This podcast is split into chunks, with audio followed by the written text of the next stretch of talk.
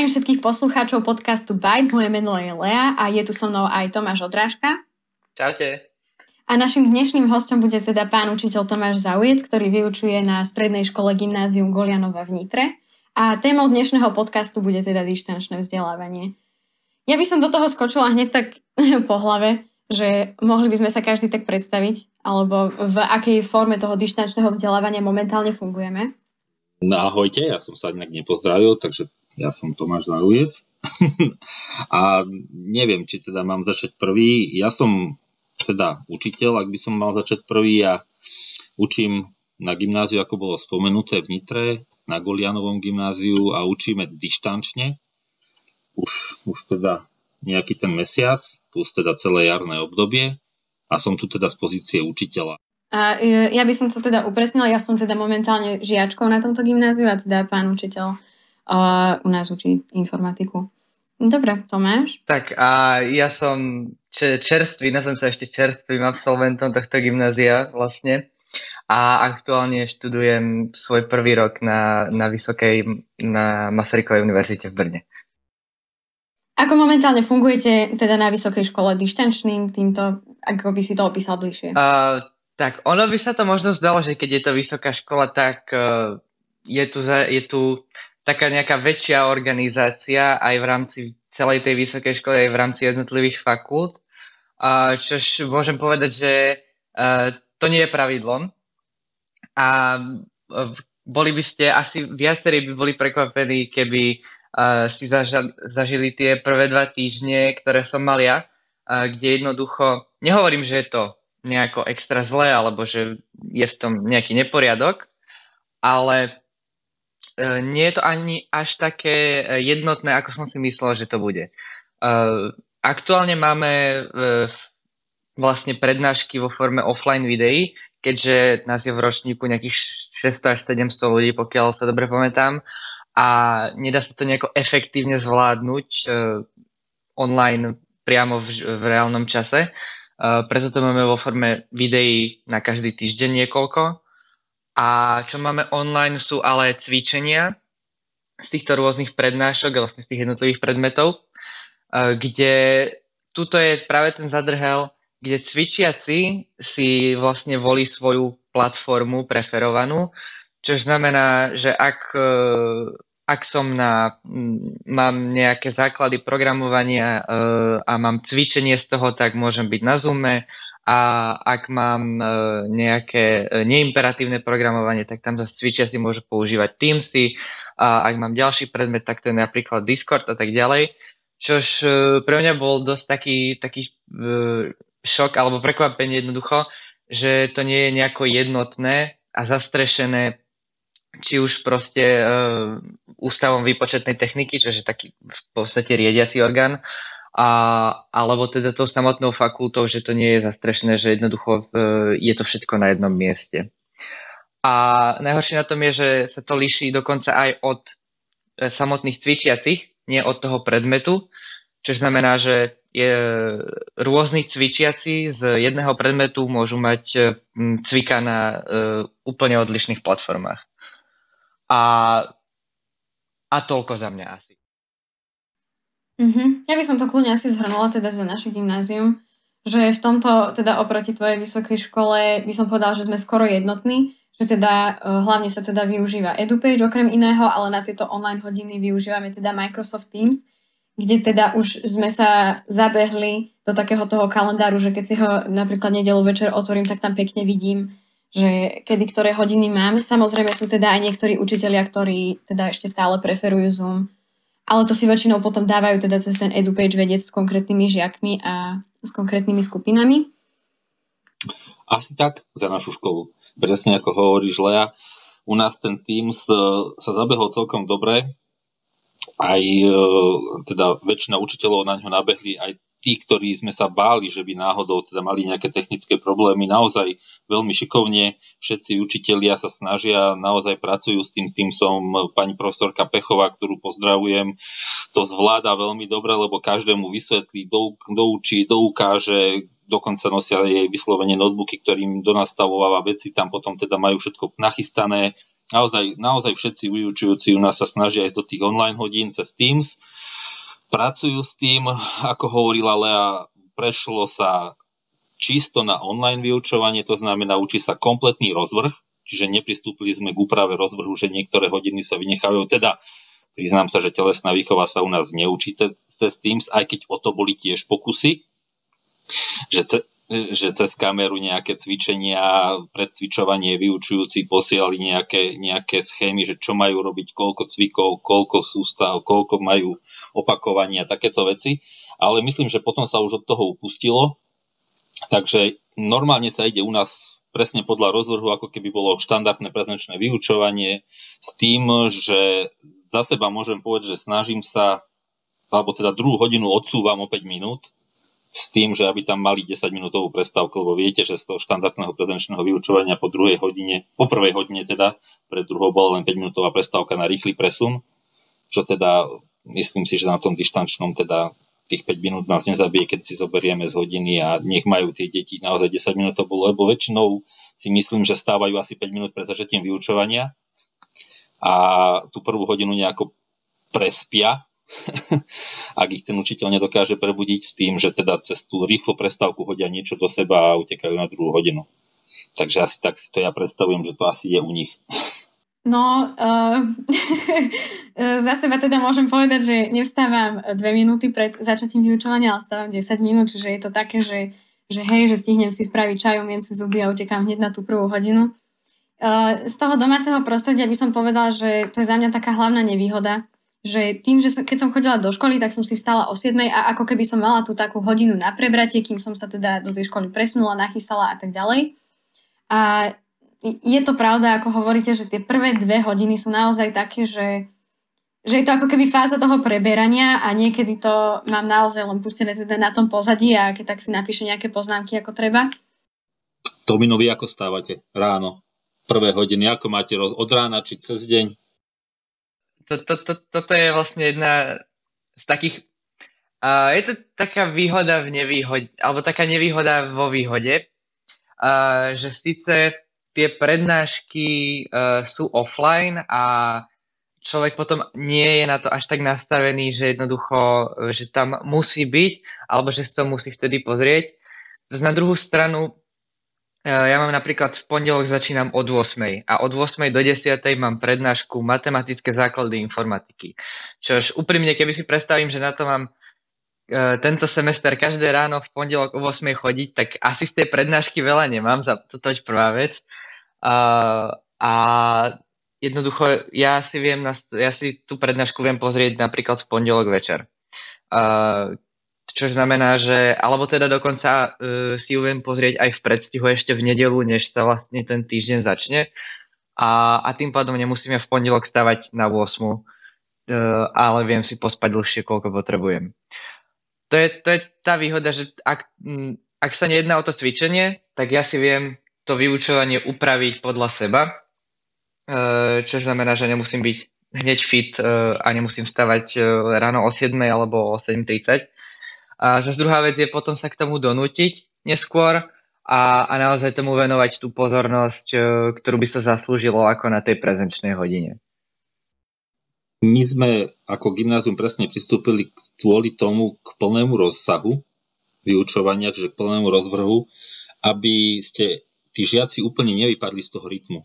To znamená, určite stávajú čím neskôr, však sa poznáme, všetci sme boli žiaci, takže je to jasné, že čím neskôr k tej 8 hodine, ale aby na tú 8 hodinu aspoň boli hore, lebo keby sme to neurobili, tak budú stávať na 9, na 10 a tým pádom no, ten ich biorytmus bude niekde úplne inde.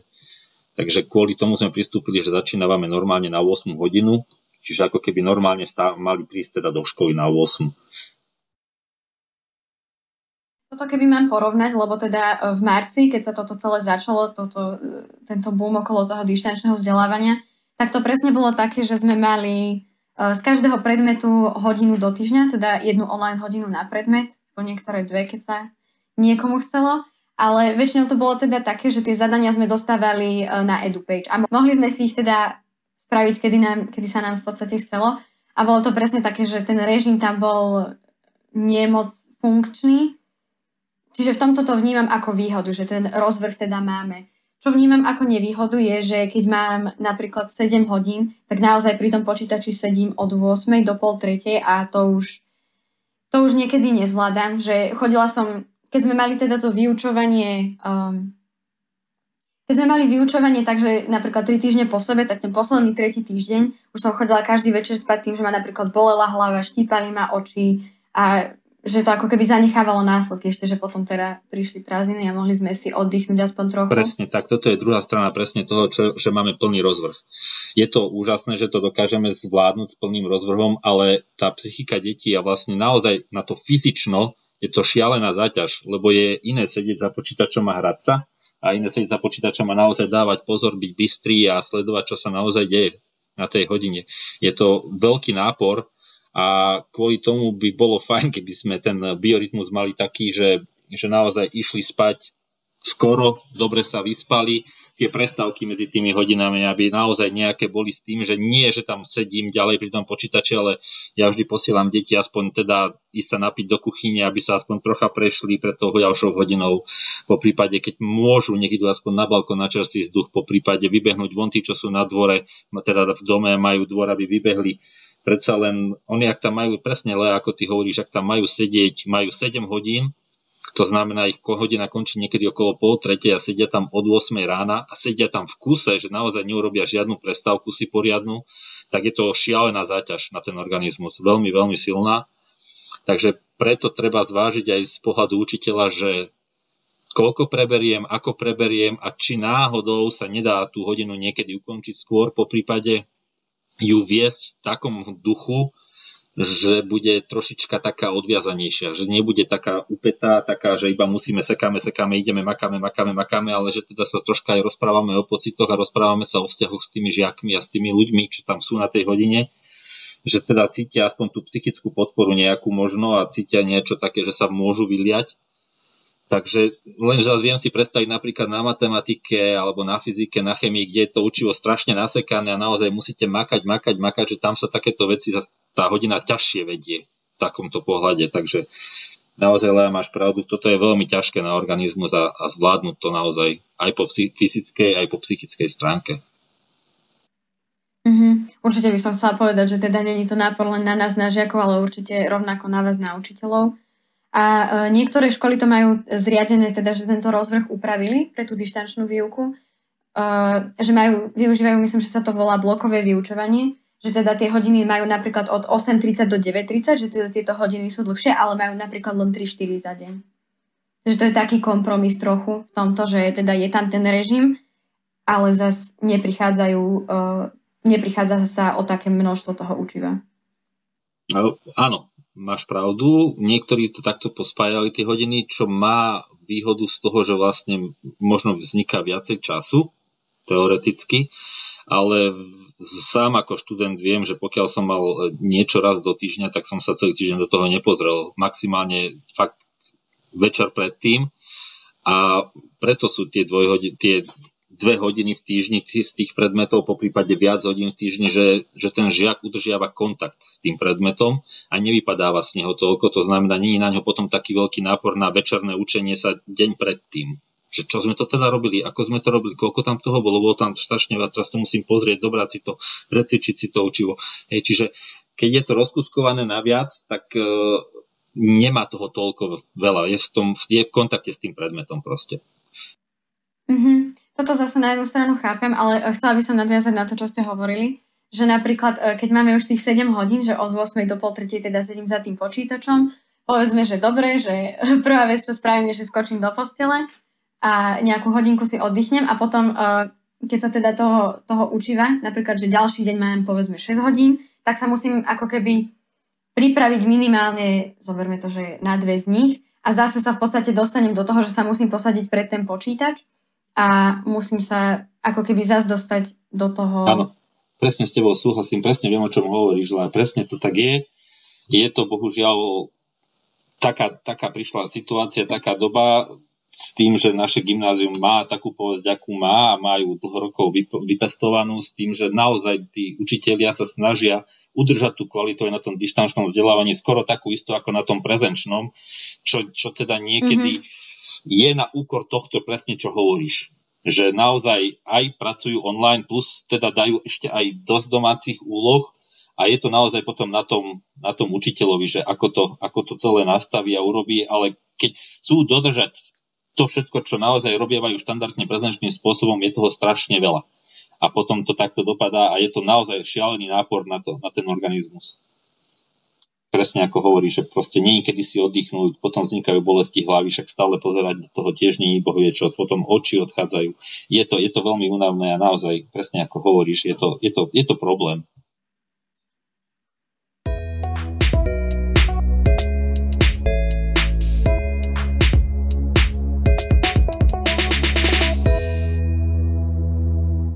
Takže mm, ďalším takým niečom, čo by som sa chcela aj tak venovať, je teda známkovanie.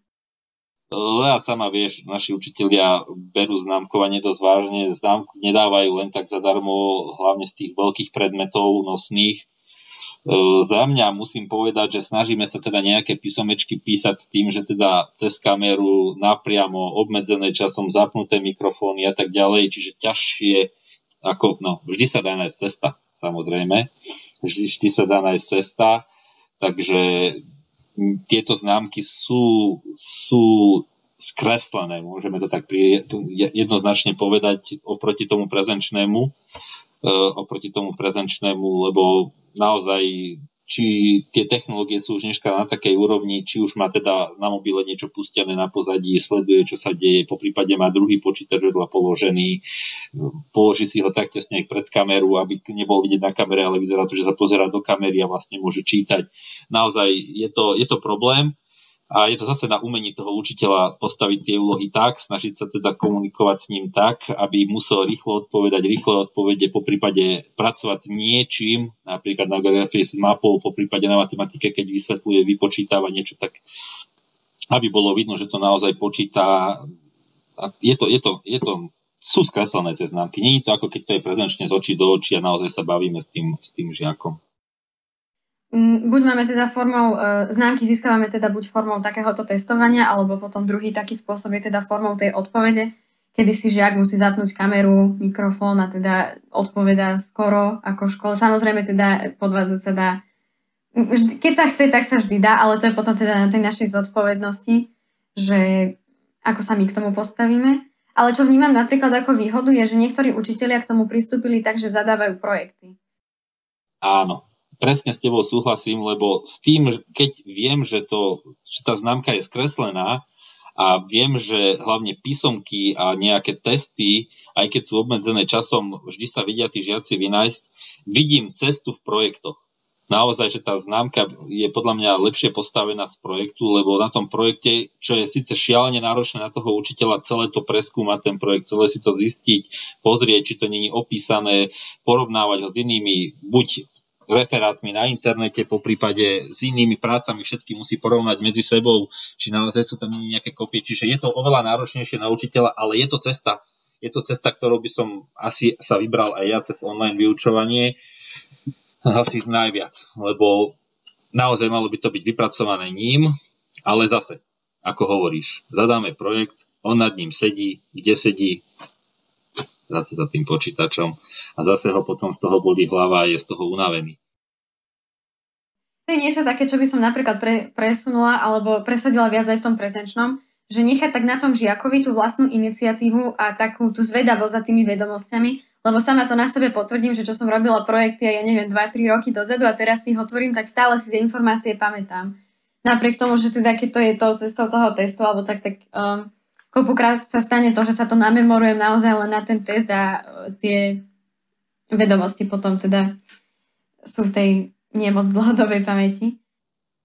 Áno, presne si to vystihla.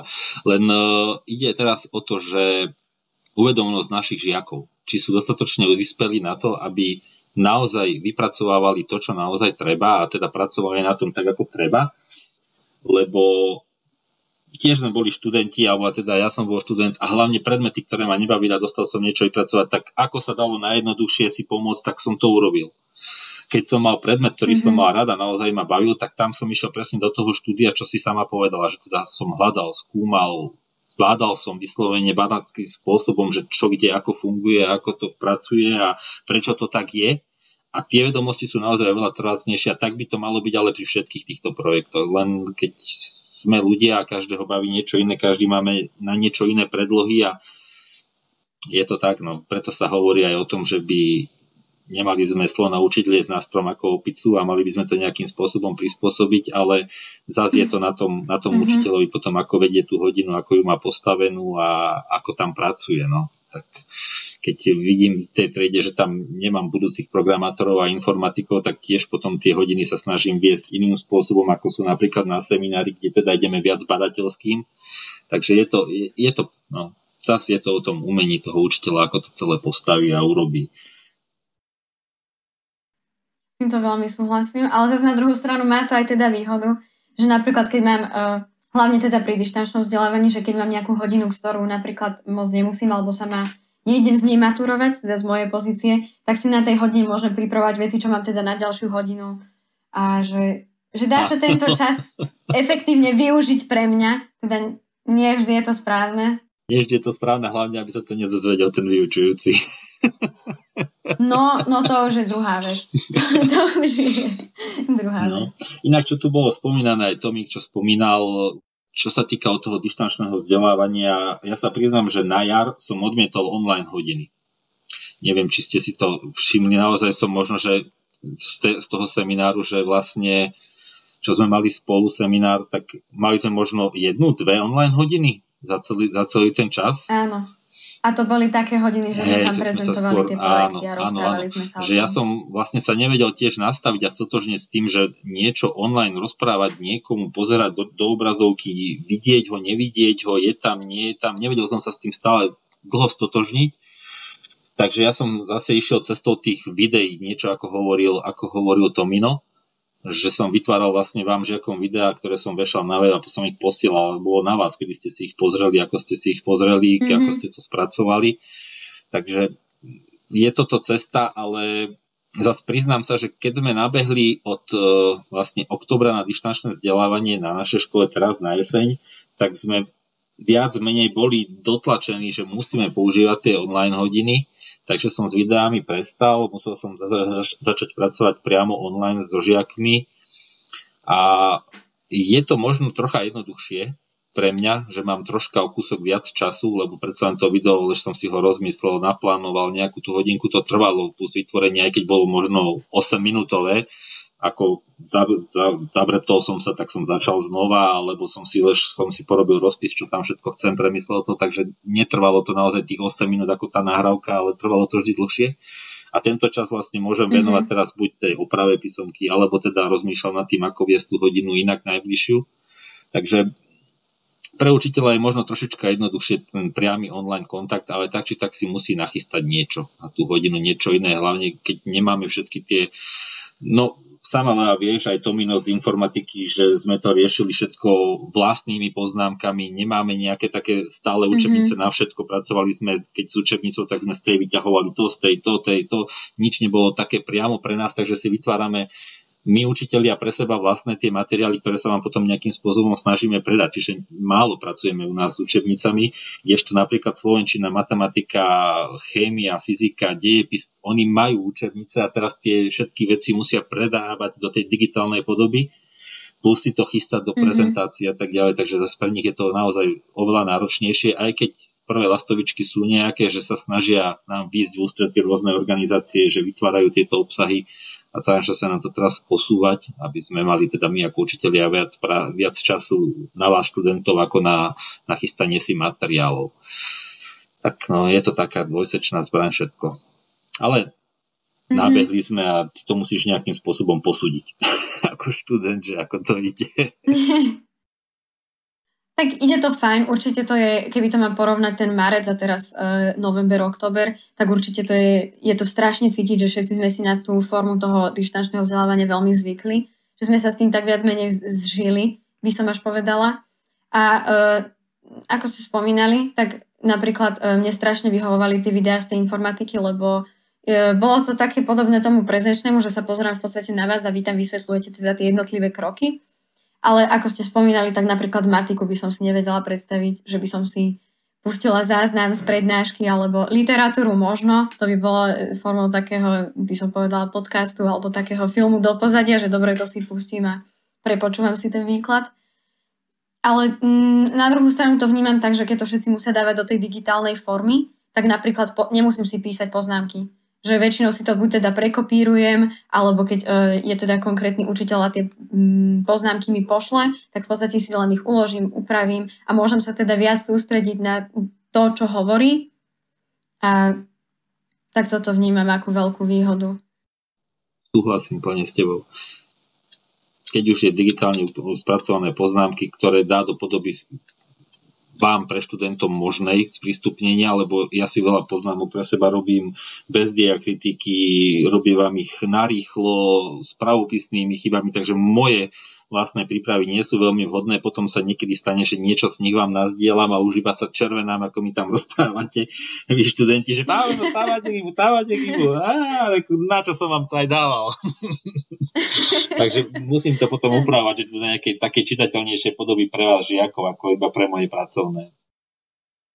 No, to je taká školská deformácia, že si hneď tieto veci všimneme, by som povedala.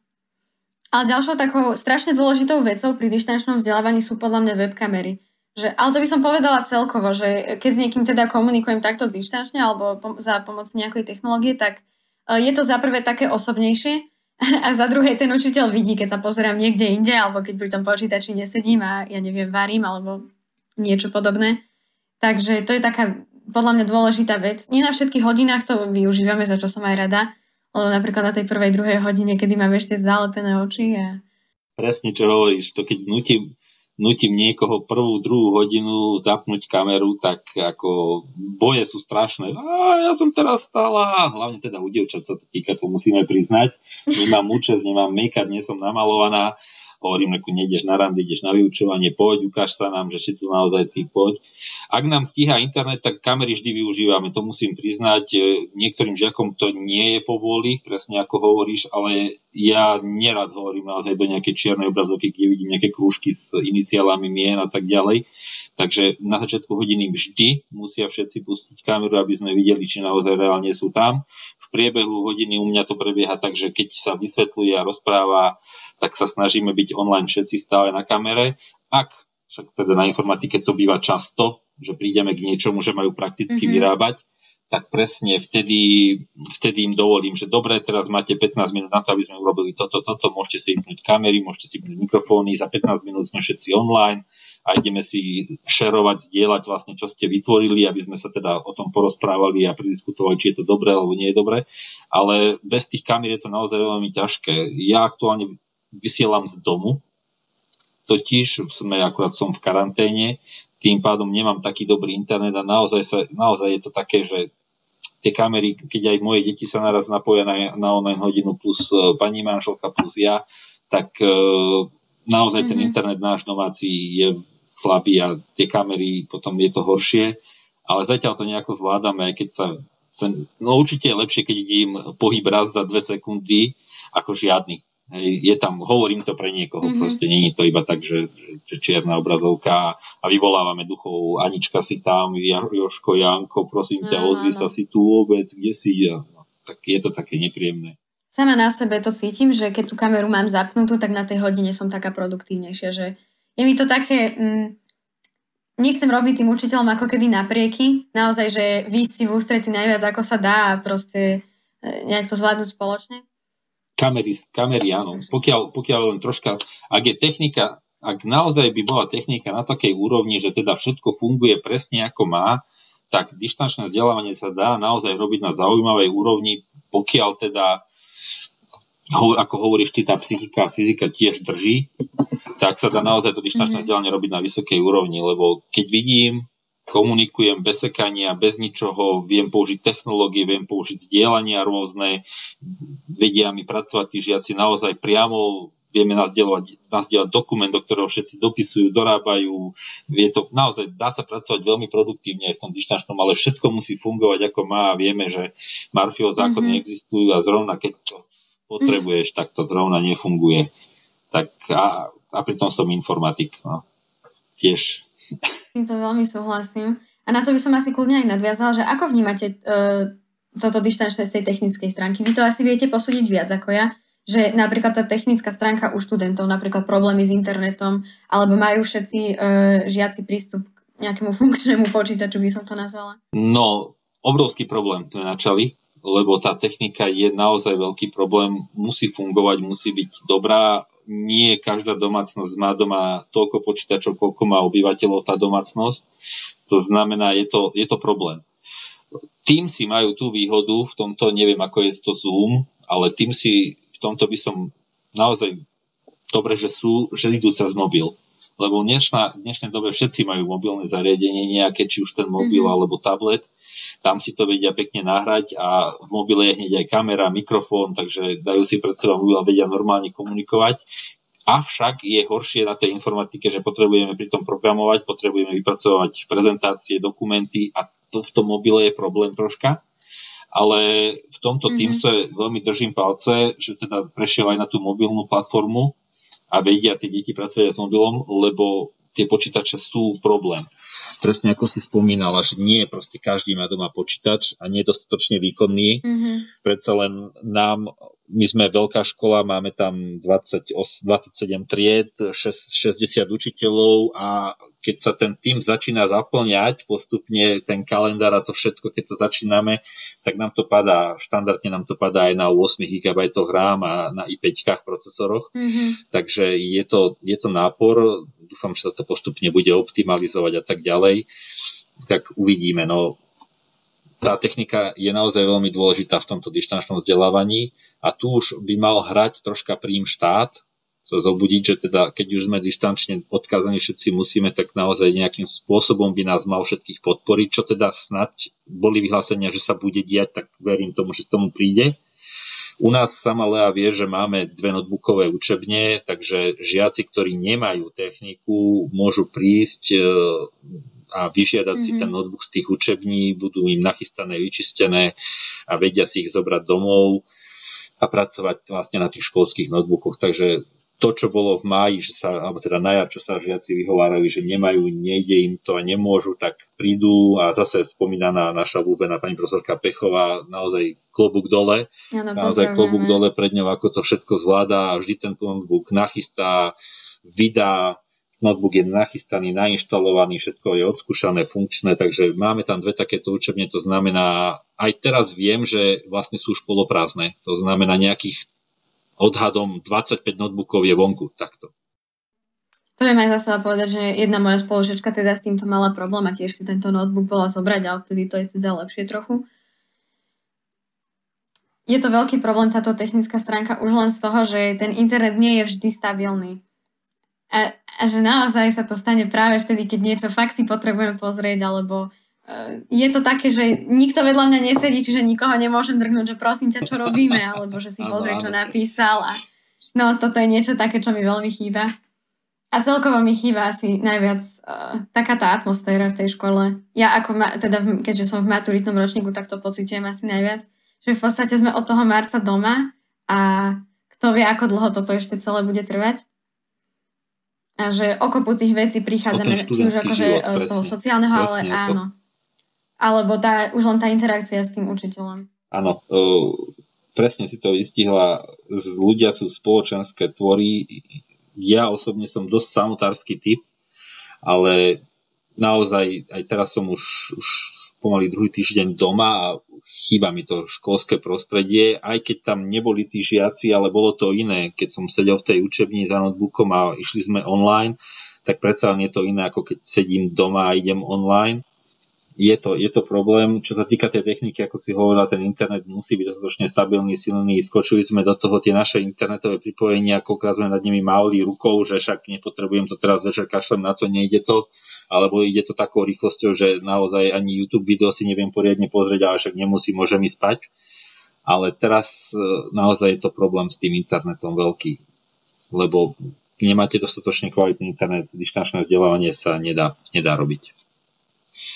Mohol by, vás by mohol štát nejakým spôsobom k tomu prispieť, aby každá domácnosť mala nejaký taký kvalitný, stabilný internet, ale zase treba sa aj si to tak zobrať, že či tie siete vo všeobecnosti sú nachystané na takýto obrovský nápor. Že či naozaj tá sieť, ktorá je vybudovaná po Slovensku, lebo neviem, či je na to nachystaná, aby naozaj všetci boli na home office a mohli pracovať z domu bez sekania, bez v plnej rýchlosti a tak ďalej, tak treba, treba nad tým pouvažovať. Prišli sme do tej doby, že asi, asi to budeme musieť prísť k tomuto, no, že aby to bolo nachystané postupne. No takže téma maturity je taká celkom aktuálna, minimálne aspoň pre mňa, keďže som v maturitnom ročníku. Ale Tomáš, Tomáš prešiel maturitou tým lepším spôsobom. Lepším, no. Neviem, či lepším, rozhodne ľahším. Presne tak. No, tak som asi mala správnejšie povedať. Um, ako určite je to výhoda v tom, že tak povedzme si úprimne, ja som maturoval z, z dobrovoľných predmetov fyzika a informatika, alebo teda v správnom poradí informatika fyzika, e, kde na jednej strane som bol rád, lebo z fyziky by som napríklad v živote dvojku na maturite nedostal. To si poviem úprimne, že proste to, e, to by sa nestalo, keby maturujem normálne a bol by som rád za trojku. A Takže je to také, že to je, to je, to je fajn, ale zase uh, mi príde tá aj škoda toho, že, že človek to nezažije, taký ten, taký ten, no ako proste hej, je to tá skúška dospelosti, že si budeme. A, a jednoducho je to taká príprava aj na tie skúšky na vysokej, a aj to, že v podstate, keďže sme prešli tou maturitou mm, len formálne a vlastne administratívne, tak zase aj tie vysoké školy si kladú vys- vyššie nároky v tom aktuálnom akademickom roku, aby zase nie každý, kto, ktorému sa šťastne podarilo zmaturovať, aby prešiel. Takže si to tiež musí zaslúžiť. Takže ako ono to má aj svoje výhody, aj svoje nevýhody minuloročná maturita prebiehala tak celkom zaujímavé, lebo ono to bolo uh, tak 50-50, či pôjdete maturovať, nepôjdete maturovať. Ono najskôr boli zrušené len písomné a teda ste čakali na ústne, ak sa nemýlim, a nakoniec boli zrušené aj ústne a bol spravený teda priemer.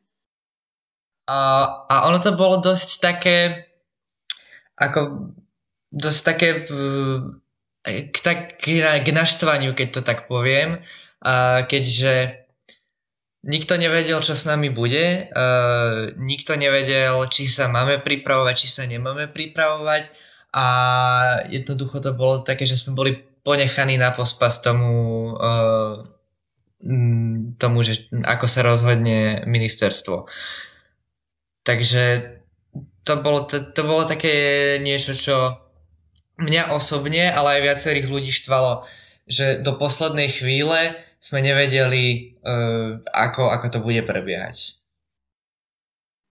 Ja sa bojím, že my na tom budeme dosť podobne, ale zatiaľ akože všetci sme nastavení či už v škole, alebo my, že teda maturovať ideme. Bohužiaľ, alebo Bohu vďaka, ale také, mm, že teda maturitu napríklad rátame s tým, že máme, ale tá stúžková je skôr tak naklonená, že sa nám pravdepodobne teda zruší. Alebo viem, že väčšina škôl v už teda tú stúžkovú zrušenú má. Vy ste boli ten prípad, že ešte ste ju mali. A práve som to chcel povedať, že my sme a nakoniec sme konštatovali, že môžeme byť ešte šťastní, že sme mali tú stúžkovú v oktobri. Uh, totižto, uh, keď nám bol oznámený ten termín, tak uh, to bolo také, že wow, že je to strašne skoro, že proste prídeme, sotva prídeme do školy a začneme nový školský rok a rovno sa môžeme vlastne chystať na stúžkovú. Uh, takže najskôr sme z toho boli takí celí, že proste je to narýchlo a bol z dôvodu toho, že tam boli, uh, tam neboli práve neskoršie termíny a tak ďalej. Uh, to už myslím, že nemusím bližšie špecifikovať. Ale nakoniec, uh, keď sa teraz pozriem spätne, tak som rád, že to bolo tak skoro, lebo sme sa tým pádom vyhli všetkým nariadeniam, všetkým reštrikciám a tak ďalej a v podstate sme mohli mať tú stúžkovú ešte v tom normálnom režime. No veď uvidíme, ako to všetko bude, ale čo ja vnímam ako takú veľkú nevýhodu, tak my sme v podstate od marca doma. Že my aj ten predmaturitný ročník sme mali taký nejaký a v podstate aj tento posledný, že oveľa z toho školského prostredia prichádzame. No a pán učiteľ, vy ako to vnímate? Ste pripravení na tohto ročnú maturitu? Myslíte si, že sa uskutoční? Mm, vôbec nad tým nerozmýšľam, poviem ti to otvorene. Či sa uskutoční alebo sa neuskutoční, snažíme sa žiakov nachystať na tú maturitu, ako keby bola normálna. Takže v rámci seminárov sa pracuje naozaj ako keby sme boli prezenčne, len teda pracujeme dištančne. Tak e, zatiaľ sa všetci chystáme, že bude normálna maturita, lebo nevieme, čo bude.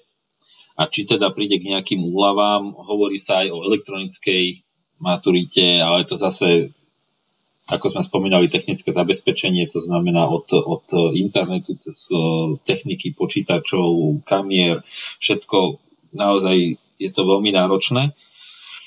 A nejakú pseudo dištanč pseudo robiť, že vlastne sa bude robiť aj na papier a potom posielať poštou, alebo ako tým pádom už vlastne by ste teoreticky mali byť v škole a to už keď ste v škole môžeme robiť normálnu maturitu, tak neviem. Zatiaľ sa chystáme všetci na normálnu maturitu a uvidíme, ako to celé vypáli a ako to celé bude. Mm-hmm. Že v momentálnej situácii sú tie 4 mesiace naozaj, naozaj ďaleko a nikto, ja si sama netrúfam povedať, že čo bude a ako to bude. Tak no, nezostáva nič, len čakať asi. No, veru asi tak, že uvidíme zase zo dňa na deň, že ako to bude pokračovať a čo bude. A čo spomínal aj Tomino ohľadne tej maturity minulý rok, e, tiež sa mi zdá, že sa príliš ľahko zdala tá maturita ja si myslím, že každý učiteľ by tú maturitu bral tak, ako, ako je, to znamená, ako je z okolností. To znamená, vieme všetci, že bolo dištančné vzdelávanie, vieme, že bolo také, aké bolo. Vieme, že sme na to neboli nachystaní a bolo to také ešte všetko na divoko a, a tým pádom by asi tí učitelia aj tak skúšali, si myslím. Určite ste toľko neprecvičovali, určite sa toľko nepracovalo, hlavne ste neboli takí zruční v tých, v tých veciach, ktoré by ste mali byť tým maturitám. Takže tí učiteľia si myslím, že sú tiež ľudia a skúšali byť adekvátne k tomu, by to prispôsobili celé. Plus teda mohlo sa nejako ubrať, že, že ja neviem, sa Slovenčiny všetci povinne musia ísť maturovať aj jeden predmet z tých štyroch si ešte vybrať k tomu, čiže dva za deň, aby neišli viackrát do školy iba raz čiže dva ostatné teda spriemerovať, aby tam presne ako hovoril Tomáš, bolo taký ten pocit, že mám ju a urobil som tú skúšku dospelosti aspoň nejakým spôsobom, takže už len na tú psychiku toho žiaka, že teda aspoň niečo sme mali a urobili a možno, že by ho to pozbudilo aj presne k, tým, k, tým, k tomu životu do budúcnosti, lebo predsa je to taká skúška vaša prvá veľká, keby len naozaj teda dva predmety by sa vybrali. Keby možno by sa pristúpilo naozaj len k jednému, že napríklad za Slovenčiny, z ktorej musia všetci, že teda by išli a ostatné by sa spremerovalo, ale už by to zase celé vyzeralo inak. Predsa len by ste si to zažili, prežili, vyskúšali a s tým, že, že učitelia sú tiež ľudia, aj keď je to niekedy sme dávaní za, za stroje, ktoré nemajú tie emócie, sú divní, a, ale tiež sme len a to sa tiež sme len ľudia, tiež vieme posúdiť situáciu a, a myslím si, že dobrý učiteľ je empatický učiteľ, ktorý sa vie žiť do toho druhého žiaka, do toho druhej osobnosti, ktorá je pri ňom a, a všetko sa to tak, tak musí, musí nastavovať, no, aby to bolo správne a dobré a, a nikto nechce tým žiakom zle si myslím.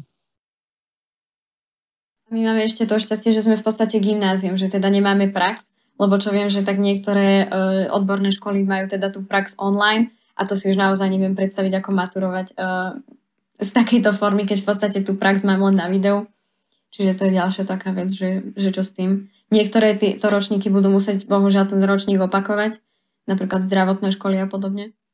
To som ani netušil, to je pre mňa novina, ale, ale verujem, hlavne taká zdravotná škola veru, asi, asi by sa im to zišlo. No. Tak, ale myslím si, že všetkým tým praktickým činnostiam by sa to zišlo a určite im to veľmi chýba a myslím si, že veľmi veľa žiakov, ktorí aj išli na takéto odborné školy, tak išli presne kvôli tej praxe.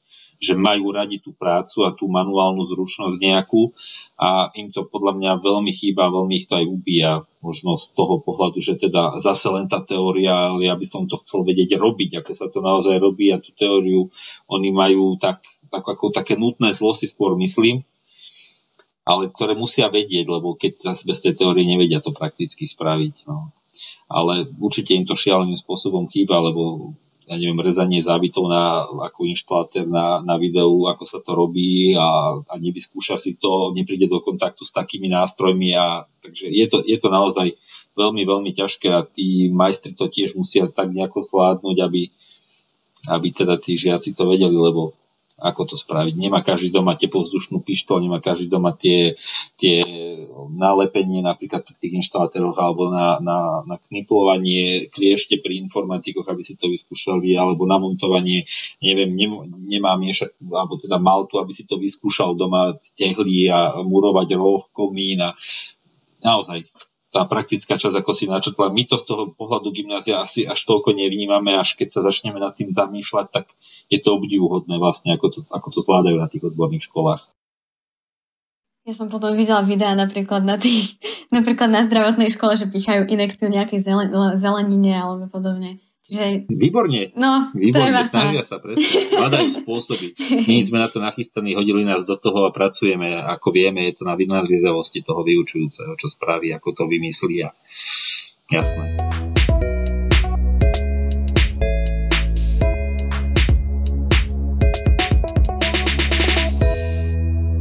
Takže poslednou časťou to, teda podcastu je, máme tu pre vás pripravených pár takých otázok. Pán učiteľ, prezenčné alebo dištančné štúdium? Prezenčné. Ak si môžem vybrať určite kontakt so žiakmi priamo, určite. Máte niečo konkrétne, čo by ste zmenili, alebo nejakú vec, ktorú, ktorú plánujete zmeniť na tomto dištančnom štúdiu? Ak už musíme dištančne učiť, tak čo by som zmenil, asi nie je v mojich silách, ale tá technika, ako sme spomínali. Ak je dokonalá technika, dá sa naozaj dištančne veľmi kvalitne učiť. A čo vnímate ako najväčšiu výhodu na tomto dištančnom? Výhodu na dištančnom vzdelávaní eh, No, asi, asi to, to plánovanie času možno by som dal, že teda ak to nie je také striktné, tak si ten čas viete plánovať. Ďalšia vec, eh, ste doma, lebo nie každý je zas na to cestovanie, to znamená určite nejaké percento žiakov sa teší z toho, že sa učí z domu, lebo predsa len sa necítili dobre v tom prostredí, možno školskom.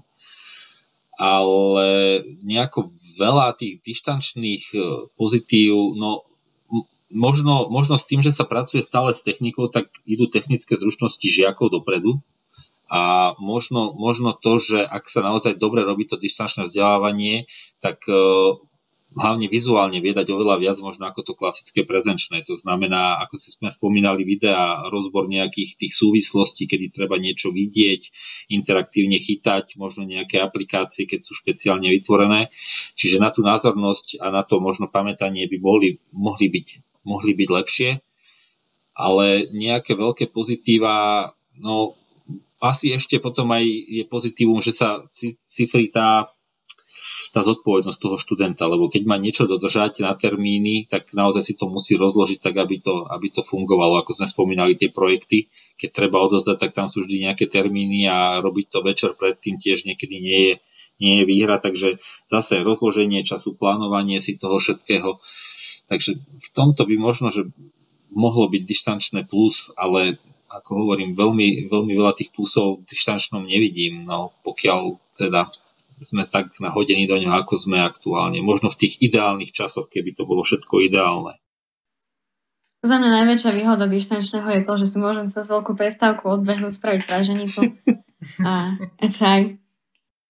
Hej, hej, keď máme, keď máme online hodinu v rámci toho obeda, obednejších časov, tak ak, ja už som mojim žiakom aj niektorým dovolil, vyslovene triedám, lebo keď vidím, jak tam na taj naša ide a žujú na tej kamere, tak som im povedal, že pokiaľ si to donesú naozaj na začiatku hodiny, čiže nebudú odbiehať kvôli vareniu a chystaniu si, ale budú tam a budú naozaj slušne jesť, že nie, že im to padá z úzda prepchané a glgajú až tak, že za ušami im to a tak ďalej, tak môžu, lebo sú to ich počítače, to ich prostredie, keď si umastia a zničia klávesnicu oni, tak je to ich chyba, keď si zničia svoju myšku, je to ich. V škole, to samozrejme netolerujeme z hygienických dôvodov, ale takto doma, keď chcú, tak naozaj, ak to budú robiť v rámci slušnosti, tak môžu, môžu sa aj napapať.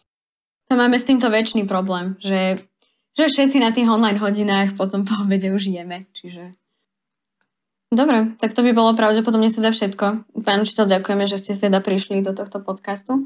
Ja rád som prišiel. No, veľké obavy som mal, ale snáď sme to nejako spoločne zvládli. tak sa majte pekne, krásne a pekný, pekný deň, večer. užite, užite, čo sa dá. Podľa toho, kedy nás počúvate, Uh, super, my ďakujeme teda, že ste prišli a presunieme sa do našej druhej časti podcastu.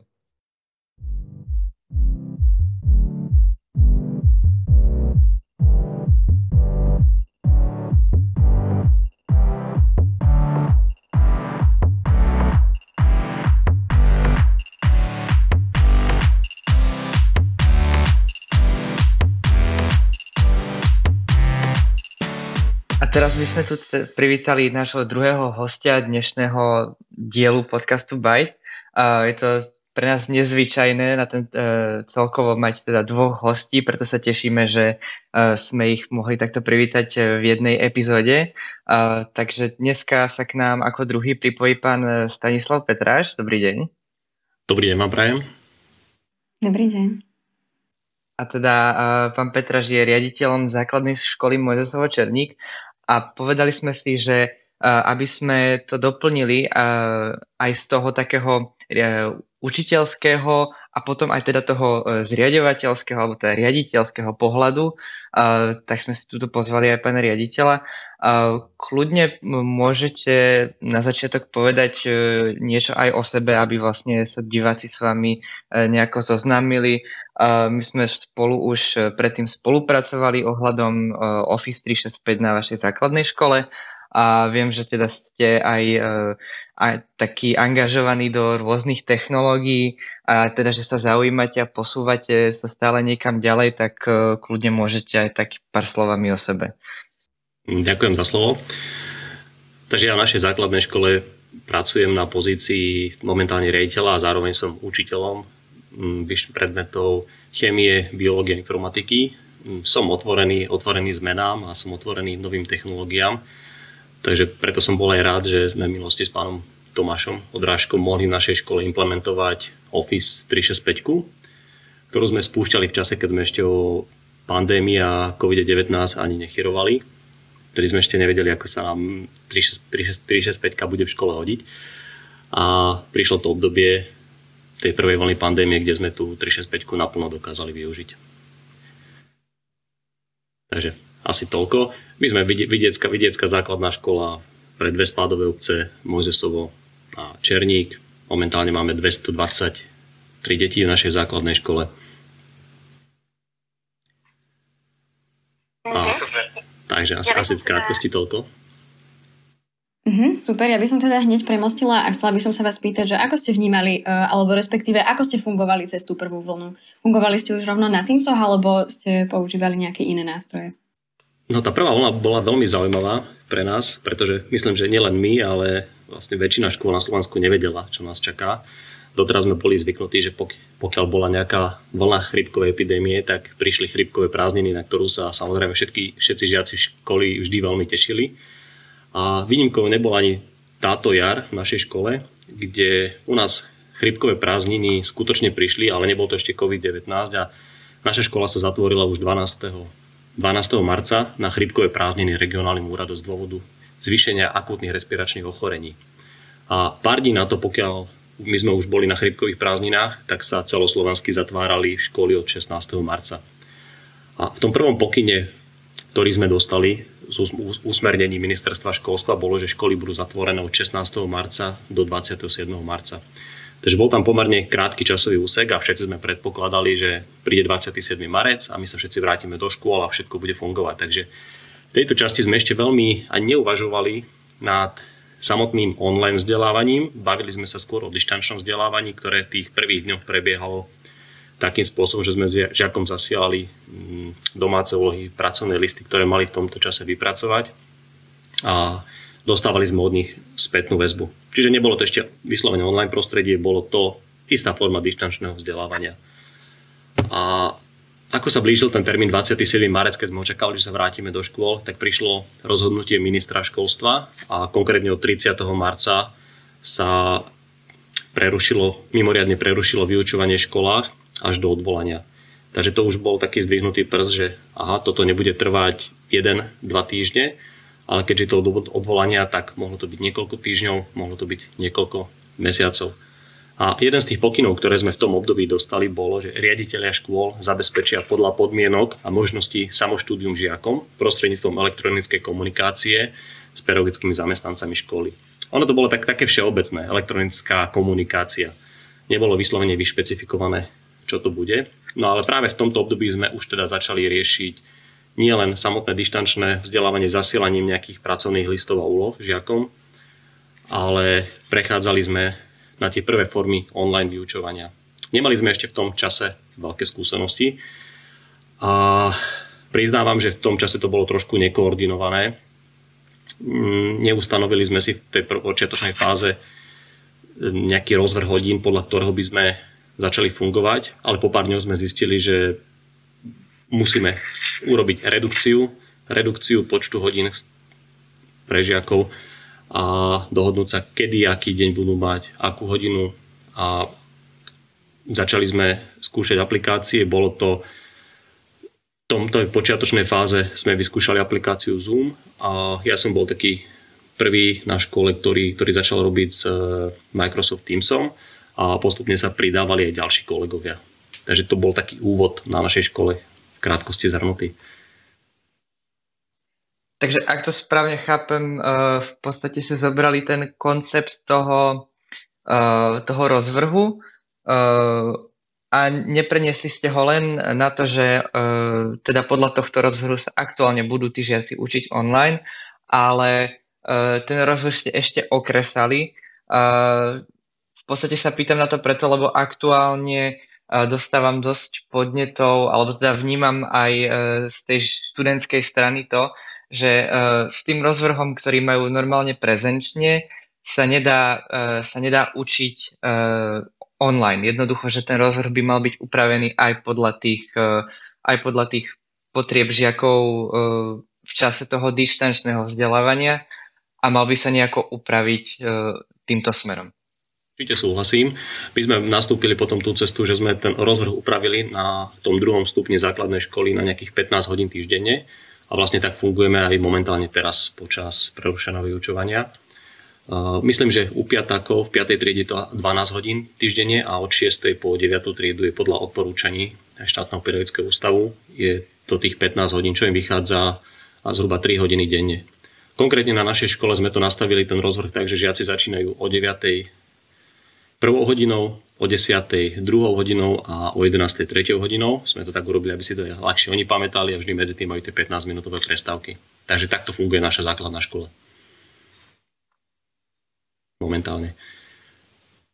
Tá redukcia bola, bola naozaj dôležitá a museli sme vynechať niektoré, niektoré predmety treba z toho výchovného charakteru, ktoré neboli, neboli tak nutné ako, ako predmety, ktoré, z ktorých budú žiaci napríklad testovaní tomto školskom roku, ale o tom ešte budeme hovoriť.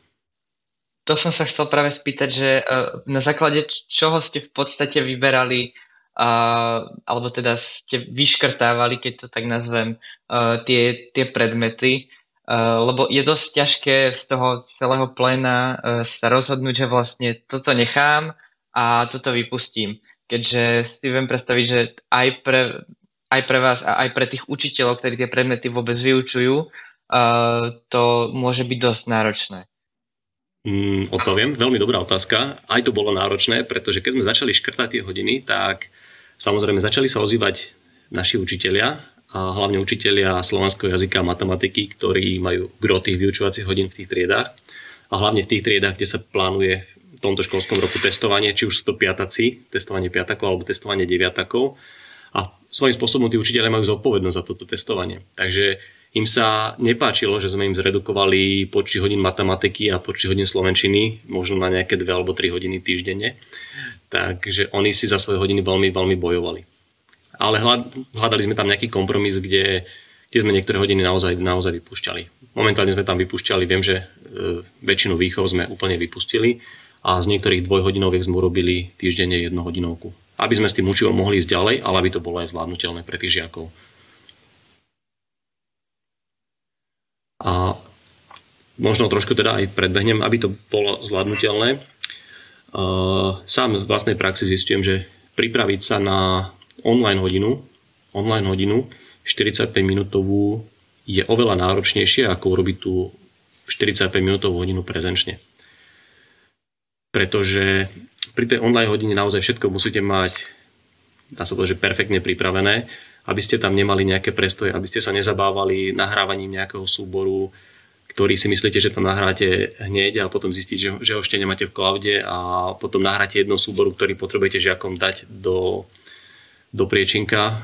V tom online prostredí vám zrazu zoberie 3-4 minúty, takže to sú také veci, ktoré nie sú veľmi vhodné a je dobre si to všetko dopredu pripraviť.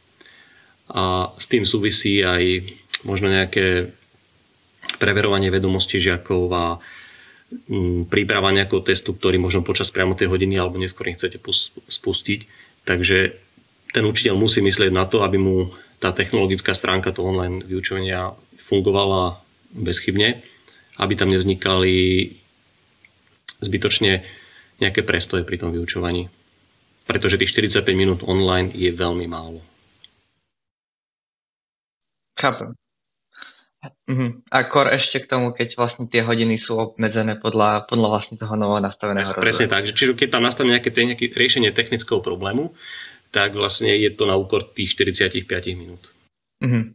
A čo, čo v takom prípade potom, uh, neviem, či už z vlastnej skúsenosti, alebo teda zo skúsenosti uh, vašich zamestnancov na škole, že ak sa vyskytne nejaký ten problém, Tak ja to berem aktuálne z toho študentského hľadiska, že v podstate uh, keď by som bol na hodine a zrazu jednoducho čakám na, uh, na toho učiteľa a niečo nevychádza, uh, proste tam už 5 minút sa v podstate nič nedieje, uh, tak uh, má, má podľa vás zmysel za prvé tú hodinu predlžiť a a za druhé, e, že, a aký, aký bol postoj tých žiakov, e, čo ste vnímali na, na, tú, na tú hodinu, že jednoducho, aby som to nejako sformuloval, ak sa mi stane, že niečo nefunguje a potrebujem ten čas navyše, uh, tak sa nebudem hneď na toho učiteľa hnevať, ale asi ho skúsim pochopiť pokiaľ sa vyskytne takýto nejaký technický problém, tak v tomto by som chcel povedať, že tí žiaci sú, sú úplne úžasní. Majú veľkú mieru empatie a dokonca sú veľmi technicky zruční, takže v mnohých prípadoch nastáva to, že tí žiaci ešte tým pani učiteľkám častokrát pomôžu vyriešiť nejaký, nejaké technické úskalie. Takže v tomto smere tam nebýva problém. Čo sa týka toho predlženia hodiny, ja konkrétne to predlženie hodiny nerobím, snažím sa tú hodinu vždy stihnúť v tom časovom limite. Pokiaľ sa vyskytne niečo také, čo na tej hodine nie je momentálne technicky riešiteľné alebo zrazu to nefunguje, tak nestrácame tým čas a pokračujeme možno inou, inou, inou formou tej hodiny a vynecháme tú jednu časť a do ďalšej hodiny sa to snažíme vyriešiť. A ja som ešte pre našich učiteľov pripravil takú možnosť technickej podpory, že pokiaľ naozaj majú nejaký technický problém, ktorý nevedia vyriešiť, treba v tom Microsoft Teamse pri vyučovaní, tak máme na našej škole zamestnaného správcu, správcu siete, je to odborník na IT technológie, s ktorým, s ktorým si hneď po tej hodine alebo na druhý deň ešte pred vyučovaním sadnú, oslovia ho, toto a toto mi nefungovalo a zatiaľ sa nestalo, že by im na to nenašiel riešenie. Takže nájde spôsob alebo vysvetlím, ako to urobiť, aby to fungovalo. Takže máme takéhoto pomocníka. A pokiaľ to nevieme vyriešiť my s našim IT technikom, tak sa obrátime na pána Tomáša Odražku z Microsoftu, ktorý, ktorý pre nás potom hľadá riešenia. Ďakujem. A, a áno, tak ako e, vždy je fajn, keď, keď, má, keď škola samotná má niekoho, kto tomu rozumie, keďže e, stretol som sa už aj s takými prípadmi, ktoré jednoducho majú učiteľa informatiky a to je vlastne taký ten človek pre všetko, uh, ktorý ale často nie je práve kvôli tomu flexibilný, uh, čo znamená, že tá pripravenosť, uh, a možno by sme to kľudne mohli aj posunúť ďalej a porovnať tú pripravenosť, že vlastne tá pripravenosť toho prvého, z toho prvého zavretia škôl určite nebola taká, ako je aktuálne. A teoreticky si to môžeme nejako porovnať uh, te, ten, uh, to jaro vlastne a teraz tú, tú jeseň, ktorú máme, že v podstate určite sme na tom aktuálne lepšie, alebo teda, čo, ako to vnímam ja, že aktuálne sú na tom školy s pripravenosťou lepšie, v rámci toho dištančného vyučovania.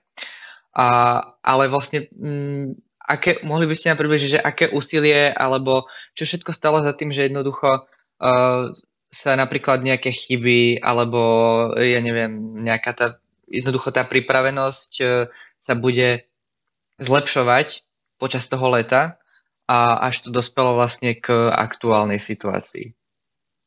No, v našej škole nastal obrovský posun od tej, toho, tej jarnej pandémie k tej jesennej. Na tú jar, keď som začínal ja osobne s tým Microsoft Teamsom, tak robili sme niektoré veci zbytočne zložito, zbytočne zdlhavo. Žiaci, žiaci ešte nemali vytvorené všetci kontá, takže kontá som vytváral po, po jednom žiakovi. Posielal som ich cez, či už cez sociálne siete alebo cez náš systém EduPage im tie informácie, vysvetloval som im, um, urobil som teda tak, že som si z triedy vyvolil dvoch, troch šikovných chalanov, ktorých som zhodnotil, že sú šikovní v IT oblasti a tých som požiadal, aby v rámci ich sociálnej siete, ktorú mali žiaci medzi sebou vytvorenú, aby v ich triede pomo- pomohli implementovať 365 medzi tých ostatných spolužiakov. Bolo to náročné, lebo oni museli vysvetliť, ako sa do 365 prihlásia, čo to vlastne Teams je, takže ja som po súhlase rodičov, týchto troch chlapcov, ktorí mi s tým pomáhali, ich poveril a oni vlastne mi naozaj pomohli vyriešiť tie, tieto veci, že pomohli tým svojim spolužiakom zaviesť tú technológiu u nich doma. A bolo to naozaj náročné, pretože u niektorých bol problém správne opísať heslo a riešili dokola, že im nefunguje prihlásenie. A podobné veci, že sme museli resetovať hesla a poviem, také, také začiatočnícke chyby. Teraz na jeseň v rámci hodín informatiky si zopakovali prihlasovanie, čiže vlastne pokiaľ boli v škole, tak prihlasovanie do Office všetkým fungovalo a nemuseli sme už takéto veci riešiť. Ako som spomínal, náš správca siete nám už pripravil, pripravil v Teamse, cez kanály nám pripravil rozvrh hodín, kde máme pripravené konkrétne predmety. Učiteľe si už nastavili, že vlastne daný predmet sa opakuje s určitou pravidelnosťou a vlastne už žiaci, keď prídu, tak idú do konkrétnej, konkrétnej svojej triedy na konkrétnu hodinu. Tým sa a nemusí si učiteľ pracne vytvárať svoju skupinu predmetu, tak ako sme to robili na jar, pridávať tam po jednom žiako, po jednom žiako, žiakovi individuálne, ale vlastne tieto procesy už máme zautomatizované. Takže je to pre nás veľký, veľký posun pred porovnaní s tým, ako sme začínali počas prvej vlny. Chcela by som sa spýtať, že ako ste vnímali napríklad uh, tú technickú stránku? Mali ste napríklad aj také problémy, že niektoré, niektorí žiaci nemali napríklad prístup k stabilnému internetu alebo nemali počítač napríklad, alebo... Po, počas tej prvej vlny sme to pocitovali dosť intenzívne. Uh, nastávali situácie, že buď v rodine, pokiaľ bol trošku sociálne slabšie prostredie, nebola možnosť pripojenia sa na internet a nebol počítač, ale nebolo tých žiakov veľa, aby som to zhodnotil, možno, možno piati žiaci z celej školy, kde, kde boli až takéto technické problémy. Skôr, skôr potom bol ešte taký problém, že kde bolo viac, viac detí v rodine a že tam bol študent základnej školy, stredoškolák, vysokoškolák a mali v rovnakom čase vyučovanie alebo prednášky dokonca rodič potreboval pracovať v tej rodine home office, tak nemali toľko techniky k dispozícii. Nemali treba toľko notebookov, tabletov, ale postupne sa to zlepšovalo, pretože niektorí žiaci mm, začali používať potom na online vyučovanie aj svoje mobilné telefóny, do ktorých si to nainštalovali. Nie je to síce také flexibilné, ale tá situácia je teraz oveľa, oveľa lepšia, ako bola na jar aj s tou technikou v tých rodinách. Viem, že tých rodinách mnohých si poriešili techniku navyše, dokúpili notebooky, tablety, nie je to ešte dokonalé, ale je to oveľa lepšie, ako bolo na jar. Takže tú pripojiteľnosť žiakov máme teraz pomerne vysokú. Mm-hmm. To môžem aj za seba potvrdiť, že teda ja aj sestra sme ešte školopovinné, aj mama aj učiteľka a niekedy potom sa stáva to, že není dostatok miestností v tom byte, že aby neprebiehali dve hodiny v jednej miestnosti. Mňa teoreticky napadla ešte jedna otázka. Um, bavili sme sa aktuálne o, o rodičoch a teda vlastne o tých žiakoch, a, ale mám skúsenosti aj s učiteľmi a teda s, s učiteľkami, s profesorkami, a, ktoré sú, a, nechcem, aby to vyznelo zase zle, ale a, teda so staršími pani učiteľkami, a, ktoré napríklad a, veľmi tej technológii až tak neholdujú. A, dajme tomu, že pani učiteľka má nejakých 50 až 60, má tlačítkový telefón, má E, má jednoducho doma, e, teda nemá doma vlastne nejaký ten počítač. E, či máte vy s, s, takým s, s tým, že jednoducho aj toho učiteľa treba zabezpečiť po tej technickej stránke? Našich učiteľov, ktorí učia v kmeňových triedách, máme technicky zabezpečení, majú, majú služobné notebooky, na ktorých pracujú. A teraz, teraz aktuálne nám vyšlo v ústretí ministerstvo školstva, ktoré dohodlo s mobilnými operátormi spoluprácu a v tej podobe, že navýšili mobilné dáta našim učiteľom, ktorí mali o to záujem, takže vlastne získali u niektorých operátorov dokonca neobmedzené dáta, neobmedzené volania počas tejto vlny pandémie. Takže ten učiteľ, ktorý nemal tie možnosti internetové pripojenia, tak ich získal cez svojich mobilných operátorov. Ešte možno by som teraz spomenul jedno také úskalie, ktoré sa nám vyskytovalo hlavne počas tej jarnej vlny, to boli, to boli internety cez rôznych lokálnych poskytovateľov v obciach, kde zatiaľ nie je optické pripojenie. A tam sa stávalo, že kapacita alebo rýchlosť toho internetu žiaľ nesplňala tie požiadavky na, na prenos, online prenos webkamerou. Takže to bol, to bol jeden problém, že nie všetkým to dobre fungovalo z hľadiska rýchlosti internetu. A ešte v tej počiatočnej fáze hmm, chvíľu trvalo, pokiaľ si v jednotlivých triedách, skupinách uvedomili, že je fajn mať vypnuté mikrofóny, pokiaľ práve nehovoríme, pretože mávali sme hodiny, kde sme počuli štekanie psíka, rozhovor, rozhovor rodičov, trúbenie auta a rôzne, rôzne iné pazvuky, ktoré sa šírili z tých domácností. Ale to by bolo ešte tak, také v pohode, ale potom už keď to začalo chytať rôzne spätné väzby, praskanie, pukanie, tak to urobilo takú kakafóniu zvukov, že tá hodina sa niekedy nedala počúvať. Takže aj toto sa nám podarilo vyriešiť a aj doriešiť centrálne vypnutie mikrofónov treba z tej skupine, pokiaľ je to potrebné.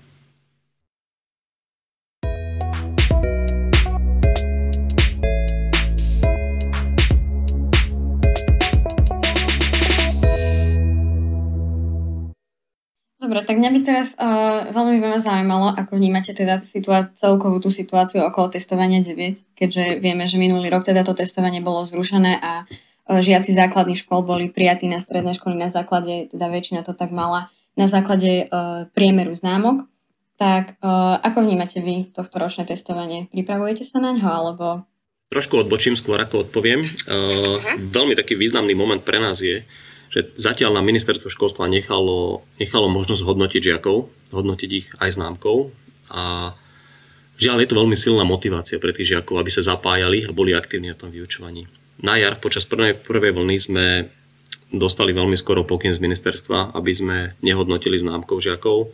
Ďalej ministerstvo vydalo pokyn, že v danom školskom roku nikto, ne, nikto neprepadne, testovanie sa zruší a dosť vnímali sme to, že to veľmi intenzívne a demotivujúco vplývalo na tých žiakov. Ich záujem o aktivitu na tých online hodinách postupne upadal. Mm, že jednoducho postupne aj tí šikovní, šikovní, aktívni žiaci, videli sme, vnímali sme tak, že už nemajú ten zápal vypracovávať podklady, materiály, pracovať na tých hodinách. Teraz, teraz je to mm, nastavené veľmi dobré. Ministerstvo nám nechalo kompetencie hodnotiť žiakov a postup, postupne s tým online vzdelávaním sa rozbiehame. Už riešime aj rôzne hm, hodnotenie žiakov formou testov. Riešime ústne skúšanie, ktoré je možno trošku také úsmevné. Nie všetci budú možno so mnou súhlasiť, ale e, riešime aj také, takú formu skúšania, že si žiak na danej hodine musí zapnúť, musí zapnúť webkameru a na pár minút si previaže oči šatkou.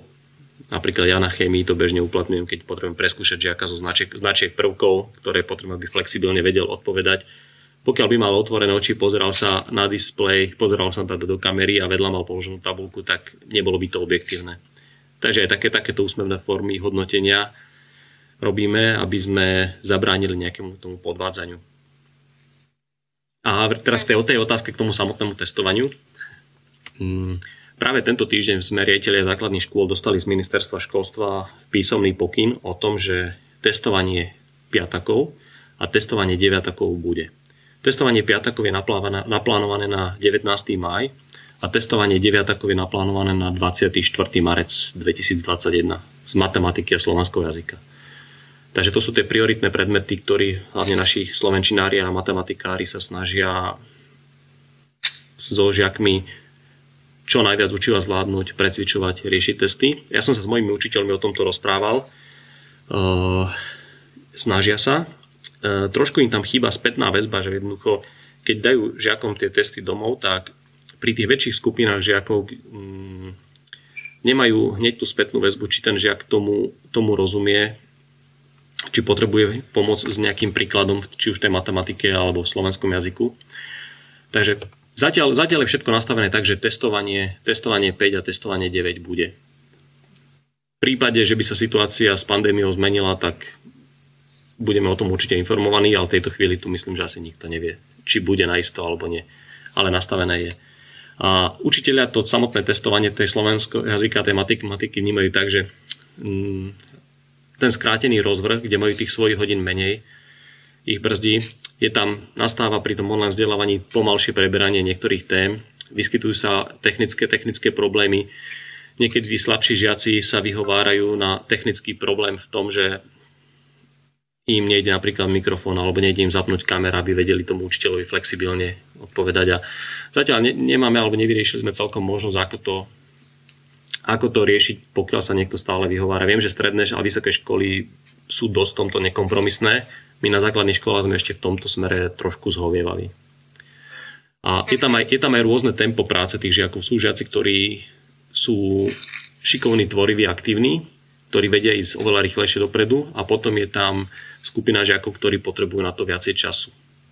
A tu narážam na ten problém, že v tej klasickej triede, kde môže byť na základnej škole na tom druhom stupni 28 detí, čo je dosť veľa. Na tej online hodine tých 28 detí je veľmi veľa. Takže tam možno do budúcnosti, v budúcnosti by som privítal nejaké redukovanie počtu žiakov v týchto skupinách, ale tam zase narážame na nedostatok pedagógov, aby sme si mohli dovoliť deliť, deliť tie triedy na polovičné skupiny. Ale je to možno taká výzva, pokiaľ by niekedy prišla tretia vlna, tak zvážiť aj takúto možnosť pri hlavne týchto dôležitých predmetov, ako je slovenský jazyk a matematika, ísť do delenia počtov žiakov v triedách na nižší počet, kde, čo mám informácie od učiteľov, tak tie, tie skupinky okolo 10, 10-12 detí by boli úplne optimálne. Na našej škole máme triedy dosť, dosť naplnené, takže je tých detí veľa. Mm-hmm. Že čím ďalej vlastne pôjdeme ďalej, tak tým sa budeme viac prispôsobovať na toto dištančné. A ja by som sa vás chcela spýtať na taký váš názor, že príde vám, že sú títo žiaci, nazvala by som to, že ochudobnení tou dištančnou výukou, napríklad tou priprav- pripravenosťou na to testovanie? Predsa len už od marca sme doma. Čo sa týka matematiky slovenského jazyka a to, že ten test, test na piatakov alebo deviatakov na testovaní je nekompromisný, ktorý bude mať svoje otázky a jednoznačné dané odpovede, tak áno, sú títo žiaci v tomto smere trošku ukrátení tým, že jednoducho nemajú možnosť toľko hodín stráviť v škole a venovať sa tomu precvičovaniu. Takže to je k tomu testovaniu 9. Ale zase na druhej strane tí žiaci objavujú nové možnosti, možnosti komunikácie, nové možnosti vzdelávania v technológiách, čo ich posúva vpred. Takže na jednej strane sú ukrátení v samotnom testovaní, deviatackom alebo piatackom, na druhej strane sa im otvárajú nové možnosti a prispôsobujú sa tomu, ako možno budúcnosť bude čiastočne vyzerať, že vlastne sa presúvame v mnohých oblastiach práve do online sveta. A tí žiaci na to reagujú veľmi flexibilne. A musím pochváliť aj učiteľov našej, našej školy, že učiteľia takisto pristúpili k online vzdelávaniu veľmi super a pán Odrážka spomínal aj vek učiteľov. V našej škole to nie je problém. Veľmi ma prekvapili naši učiteľia a patrí moje uznanie a vďaka, že naozaj dokázali flexibilne, flexibilne zareagovať a priznám sa, že ma prekvap, mnohí ma prekvapili, ako dobre to zvládli. Preto si ich vážim a ďakujem im. Dobre, takže toľko k téme testovania. K tomu testovaniu to je pravdepodobne všetko, veď nakoniec všetci uvidíme, ako to celé dopadne. Alebo ešte by sa možno tomu, tomu testovaniu možno ešte povedal tak, že to dištančné online vzdelávanie uh, čo, a testovanie je, je fajn aj v pohode pre šikovných žiakov, ktorí chcú, ktorí, ktorí chcú ísť na gymnázia, ktorí potrebujú výsledky a ktorí vedia na sebe makať. Ktorí neriešia to, že teraz mi nejde mikrofón, teraz mi nejde kamera a keď si mám zapnúť mikrofón a kameru, tak mi to bude trvať 3 minúty. Takže tí šikovní žiaci úplne super. A tí žiaci, ktorí chcú trošku menej, alebo im tam chýba tá nejaká vlastná vnútorná motivácia, tak tam je lepšie pre tých žiakov práve to preznačné vyučovanie v škole. No a ďalej by sme sa mohli asi posunúť na, na tie otázky. A, áno, áno. My sme si tu pripravili takú uh, sériu otázok, na ktoré teda uh, taký záver alebo také zakončenie tejto uh, diskusie. A prvá je teda uh, prezenčné alebo dištančné štúdium podľa vás? Dobrá otázka, prezenčné alebo dištančné štúdium. Dovolím, dovolím si povedať, že čím starší žiaci, tým lepšie zvládajú dištančné štúdium. A ja som sa rozprával s mojimi, s mojimi pani učiteľkami a konkrétne napríklad na tom prvom stupni, keď máme, keď hovoríme o menších deťoch, hovoríme o prváčikoch, druháčikoch, kde tí prváčikovia sa učia abecedu, učia sa čítať, učia sa elementárne veci. Tam je to u nich veľmi, veľmi náročné. Tam je to veľmi náročné zvládať jednak technológiu a jednak postupovať v tom samotnom edukačnom procese. Na prvom stupni základnej školy v tej prvej triede môže byť maximálne 22 detí. A tých 22 detí na tej vyučovacej hodine je u tých prváčik, prváčikov veľa. A keď tam sa riešia, ako, ako majú písané písmenka mm, kresliť, ako ich majú teda písať, aby pani učiteľka videla hneď spätnú väzbu, nevie, nevie ho na ďalku opraviť, či ten oblúčik na tom písmenku robí správne alebo ho nerobí správne. Takže u týchto menších detí určite, určite je lepšia forma toho prezenčného vzdelávania. Jednak aj druhý faktor, že u tých menších detí je častokrát dôležitá prítomnosť toho rodiča na tom mm, online vzdelávaní, aby pomohol tomu dieťaťu zvládnuť tie technológie. A tej škole, tej škole je tam na to učiteľ, prípadne asistent učiteľa alebo špeciálny pedagóg, aby s tými žiakmi mohli, mohli pracovať na tom prvom stupni. Na tom druhom stupni je to už lepšie Eh, možno za strednú školu a vysokú školu by ste sa mohli vyjadriť vy, ako to vnímate vy na tých stredných a vysokých školách. A môj názor je teda ešte raz zopakujem, že čím starší žiak, tak tým lepšie zvláda práve to dištančné štúdium. Takže skúste sa vyjadriť za strednú a za vysokú školu. Toto je taká dobrá otázka. Ja teda úprimne za seba asi by som povedala skôr to prezenčné štúdium, Uh, nakoľko mám pocit, že strašne tam chýba tá interakcia, čo ste aj vy spomínali medzi tým žiakom a učiteľom a predsa len, že tým, že sme doma za počítačom a keď teda napríklad nemáme zapnutú tú webkameru, tak je tá zodpovednosť úplne na nás, že či teda na tej hodine budem pracovať alebo nie. A vnímam to aj z toho hľadiska, že napríklad keď som doma a máme teda mm, normálne vyučovanie, tak je strašne veľa faktorov, ktorých ma ako keby vyru, vyrušuje, že sa nemôžem teda poriadne sústrediť. A za mňa mi najviac chýba tá interakcia. Za základnú školu potvrdzujem, je to pravda. OK. Uh, tak ja môžem jednoznačne povedať, že uh, alebo ja to, ja to skúsim aj tak porovnať, keďže v podstate ja mám za sebou určitý čas uh, doma na uh, strednej škole a vlastne a ten prvý ročník na vysokej tiež začínam, tak povediať z domu, aj keď nie som vlastne doma, ale jednoducho nie je, nie je to klasické vyučovanie. Uh, tak na tej strednej škole uh, by som povedal, že ešte sa to dalo.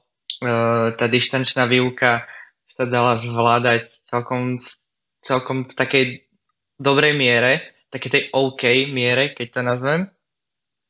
A uh, nejako mi to tam nechybalo, akože samozrejme uh, ten sociálny kontakt a to, že proste má, máte 10 minút medzi uh, hodinou a jednoducho stretneš sa s kamarátom z druhej triedy a vidíš niekoho na chodbe alebo jedno, jednoducho, uh, že ten kolektív, tá trieda je spolu, tak uh, určite, to určite chýba, a, ale z toho takého toho vyučovacieho hľadiska by som povedal, že to nebolo až tak hrozné. Na, za to, keď si porovnám ten aktuálne môj prvý mesiac a niečo možno už uh, na vysokej škole, ktoré uh, tak je to za prvé veľká škoda, keďže uh, som nevidel vlastne ani jedného profesora naživo, uh, z čohož niektorých by som veľmi rád videl prednášať naživo. Zase pri, u niektorých uh, poz, dovolím poznamenať, že ak si niekto pustí prednášku na rýchlosť 1,5 až 2, uh, tak je to občas výhoda. A, a, ale, a, ale celkovo to štúdium z tej dištančnej formy na tej vysokej mi až tak nevyhovuje, ako mi vyhovovalo na tej strednej škole. Tu by som veľmi rád uvítal jednoducho to prezenčné, aj keby s nejakými opatreniami, aj keby jednoducho musíme držať 2 alebo 5 metrov, alebo podľa toho, koľko je aktuálne nariedené rozostupy, uh, tak jednoducho to prezenčné vyučovanie na tej vysokej má niečo do seba a človek sa naozaj donúti na tú prednášku ísť, toť prvá vec. Uh, a čož je ešte väčšou nevýhodou sú tie cvičenia, kde vlastne na prezenčnom cvičení Uh, niečo robiť musíte, lebo jednoducho ten cvičiaci vás vidí a, a vie vám to skontrolovať. Uh, na to, uh, keď je to cvičenie takto online, musíte tam síce v tú danú hodinu byť a musíte byť pripojení, a, ale nikto vám nevie skontrolovať vašu prácu, nikto nevie povedať, či ste robili alebo ste nerobili. A, a hovorím to z vlastnej skúsenosti, že niektoré cvičenia som si som prvú hodinu naozaj nič nerobil, pretože som riešil iné veci popri tom, čož by sa mi v realite, keď by bolo prezenčné vyučovanie, nestalo. A, a až potom tú ďalšiu hodinu, e, to, tú druhú hodinu toho cvičenia som sa vlastne naozaj venoval tomu predmetu. Čož zase potom vidím pri tých rôznych uh, testoch, testíkoch, menších odpovedníkoch a tak ďalej, že mi to tam možno aj do určitej miery chýba. Takže taká tá sebadisciplína a jednoducho to prinútenie sa by bolo určite lepšie pri tom prezenčnom. A to by bol koniec môjho monológu, lebo už je strašne dlho. Ja by som to možno zhrnul, tak vlastne asi sme sa zhodli, že mnohým, teda aj na tej základnej, aj strednej, aj vysokej škole asi to prezenčné vyučovanie má, má svoje čaro. A ja, čo som sa zatiaľ ešte veľmi nevyjadril k, k tomu, že tie sociálne kontakty tých detí, naozaj tie sociálne kontakty tým deťom naozaj veľmi chýbajú a na jar tým deťom mnohým bolo smutno a spomínam si na svoju prvú online hodinu, kde si deti pozapínali kamery, kde sa po niekoľkých dňoch naozaj videli a prvých možno 15-20 minút tej hodiny som nevenoval vzdelávaniu, ale sme sa rozprávali, ako sa majú. Oni sa tešili, že sa navzájom vidia, vymenali si informácie a bolo, bolo také, také zaujímavé, veľmi milé. A ešte jeden taký zaujímavý postreh, ktorý som mal, tak tým deťom niektorým už bolo naozaj to doma dlho. Niek- niektoré, hodiny, niektoré hodiny som učil ja z kancelárie zo školy a keďže sme škola, ktorá je pár metrov od brehu rieky Nitra, tak niektoré deti, keď sme mali spolu online hodinu a hovoril že som v škole, tak sa ma spýtali, že či mi môžu prísť zakývať po hrádzi. Takže prišli s rúškom na hrádzu, ja som vyšiel na školský dvor a zakývali sme si a na väčšiu vzdialenosť sme sa porozprávali a bol to veľmi, veľmi silný moment, že sme si uvedomili, že sa môžeme, môžeme stretnúť síce s väčším rozostupom a prehľadiť pár slov.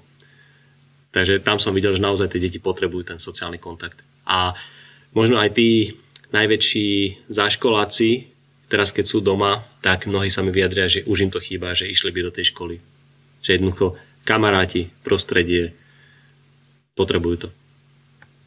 Takže sociálne, sociálne kontakty sú veľmi dôležité, nielen pre tých žiakov, ale aj pre, pre nás, pedagógov. Je, je to také klasické to, že keď to človek má, tak eh, na to nadáva. Zrazu, eh, keď to zmizne, tak si vlastne uvedomíme, že jednoducho ono, ono je, to, je to v niečom lepšie ako, ako to dištančné a po tom čase už to človek chce naspäť, aby to bolo tak, ako to bolo predtým. Súhlasím. Ďalšiu otázku, čo tu máme pripravenú, už ste nám tak čiastočne zodpovedal v tých predošlých, ale čo by ste zmenili na súčasnom fungovaní? Alebo kam by ste to chceli ešte ďalej posunúť? Ja už som spomenul, že mm, vnímam ako problém veľké počty žiakov pri online vzdelávaní, čiže tam by som znížil počet žiakov v skupinách. A to, čo teraz poviem, tak trošku tak opatrenie, lebo možno niektorí odborníci by so mnou nesúhlasili, ale tu by som išiel aj možno do diferencovania v tej skupine podľa aktivity toho žiaka. Sú skupiny, kde so žiakmi vieme ísť, vieme ísť rýchle a vedia, vedia zvládnuť toho učiva viacej a sú žiaci, ktorí potrebujú individuálny prístup a isté skupinke možno, možno prebrať menej učiva, ale viacej im venovať, venovať do hĺbky. Len súčasný trend nie je tak nastavený, aby sme veľmi diferencovali v tejto oblasti podľa, podľa tej výkonnosti toho žiaka. Takže to je to také trošku, to, čo, trošku diskutabilné. A viem, že na niektorých školách, kde išli aj do takého spôsobu, kde pri prezenčnej forme delili triedy podľa toho, kde boli šikov, šikovných žiakov do jednej triedy a slabších žiakov do druhej triedy, tak štátnej školskej inšpekcii sa takýto prístup nepáčil. Takže je to, je to diskutabilné, či to diferencovanie aj z tohto pohľadu robiť alebo nie. Nechám, nechávam to otvorené. Super. Uh, OK. Uh, tak tým pádom, ja by som možno ešte v podstate ďalšie, uh, ďalšiu otázku na tú, tú zabezpečenosť tej techniky a internetu, to sme, o tom sme sa už vlastne bavili. A ja by som to možno zakončil takou, uh, takým, takou požiadavkou, alebo teda takou inou formou otázky, že uh, tie typ, nejaké tie uh, triky, alebo typy, alebo jednoducho aj z vašej vlastnej skúsenosti, uh, že ako to zvládnuť a nezblázniť sa, keď to tak nazvem. A kor ešte k tomu, keď uh, vlastne uh, máte na starosti aj učiteľský zbor, aj žiakov, musíte vychádzať v ústrety uh, obidvom stranám, plus sú tu ešte rodičia ďalej, ktorí vám um, určite uh, neulahčujú prácu, ale zase nechcem to nejako tak uh, zhoršovať ani stiažovať, samozrejme. Uh, ale jednoducho je, uh, v rámci toho, v rámci tej vašej pozície je určite toho veľa Uh, takže ako, ako to zvládne nesplatnica? No. Uh, v dnešnej dobe technológií máme veľmi rýchly prístup k informáciám. A napríklad veľmi ma prekvapilo, veľmi ma prekvapila tlačovka ministra, ktorá bola v nedelu, keď stredné školy na druhý deň od pondelku zostávali, zostávali doma na dištančnom vzdelávaní. V podstate bola to informácia, ktorá za niekoľko hodín sa musela premietnúť do praxe. A ja som tak rozmýšľal, že možno nejaký riaditeľ na Slovensku si povedal, že tento víkend sa odstrihnem od technológií, idem do offline, nebudem, nebudem na internete, nebudem pozerať poštu, nebudem pozerať televíziu. A pokiaľ by takýto riaditeľ v pondelok ráno prišiel do, na strednú školu a zistí, že nemám tu žiakov, nemám tu, nemám tu učiteľov, kde sú, čo sa stalo. A vlastne to bola informácia, ktorá deň predtým prebehla, prebehla médiami a vlastne zrazu bolo treba zareagovať. Takže máme to obdobie, keď tie informácie prichádzajú veľmi rýchle a v podstate už ani víkend nie je taký, že môžete vypnúť a nesledovať to, čo sa deje. Takže ako, ako to zvládnuť a nezblázniť sa? Ja osobne, ja osobne to riešim voľnočasovými aktivitami, riešim to, riešim to športom, rôznym, rôznymi, rôznymi formami športu.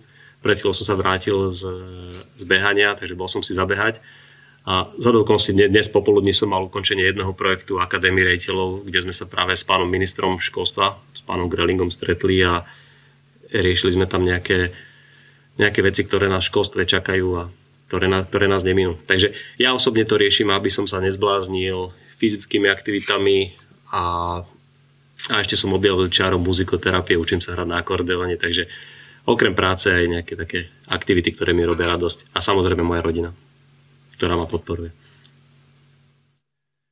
Super, krásne. Tak to je zaujímavé, zaujímavé zistenie v podstate a myslím, že môžeme v podstate sa dá aplikovať to, čo sa hovorilo už, už na jar, že jednoducho aktuálne je ten čas, aby si človek uh, rozmyslel, alebo teda, aby, aby človek vyskúšal, čo všetko ho baví, uh, na čo všetko má vlohy, hej, či už uh, chce začať hrať na hudobný nástroj, alebo jednoducho sa nejako vyvetrať, začať budovať kondíciu a tak ďalej a tak ďalej. Uh, takže myslím, že to, toto len uh, potvrdzuje tú teóriu a ja by som vám teda týmto chcel poďakovať, e, že ste prišli k nám do podcastu, e, že ste nám tak troš, trochu približili tú, e, tú druhú stranu, keď to tak nazvem, tú druhú stranu, tú stranu učiteľov, vlastne učiteľov, riaditeľov a tú stranu tej školy, ako sa vlastne ku všetkému stavia a čo všetko musí pre tých žiakov urobiť toľko za mňa. Uh, Lea, ak máš ešte ty niečo, tak uh, kľudne. Pekne si to povedal, pekne si to zhrnula, tiež by som sa touto formou chcela poďakovať, že ste teda prišli. Dobre. Ja vám, ja vám ďakujem za možnosť zúčastniť sa tohto rozhovoru a prajem vám ako študentom veľa úspechov pri dištančnom štúdiu a aby ste mali možnosť čo najskôr sa vrátiť k tej prezenčnej forme a nestratiť sociálne kontakty a vždy s úsmevom na tvári. Ďakujem veľmi pekne. Aj my ďakujeme a my sa pres... my ďakujeme. A presunieme sa teda do záveru nášho podcastu. Ďakujeme všetkým našim dnešným poslucháčom, že ste sa dostali až sem. Toto je pre dnešný diel podcastu Byte všetko. Nájdete nás na sociálnych sieťach pod menom Microsoft Learn Student Ambassador, kde sa môžete dozvedieť o našich ďalších projektoch. Ako sú napríklad naše aktuálne webináre Student Ambassadors Education Weeks. Ja som Lea. Ja som Tomáš.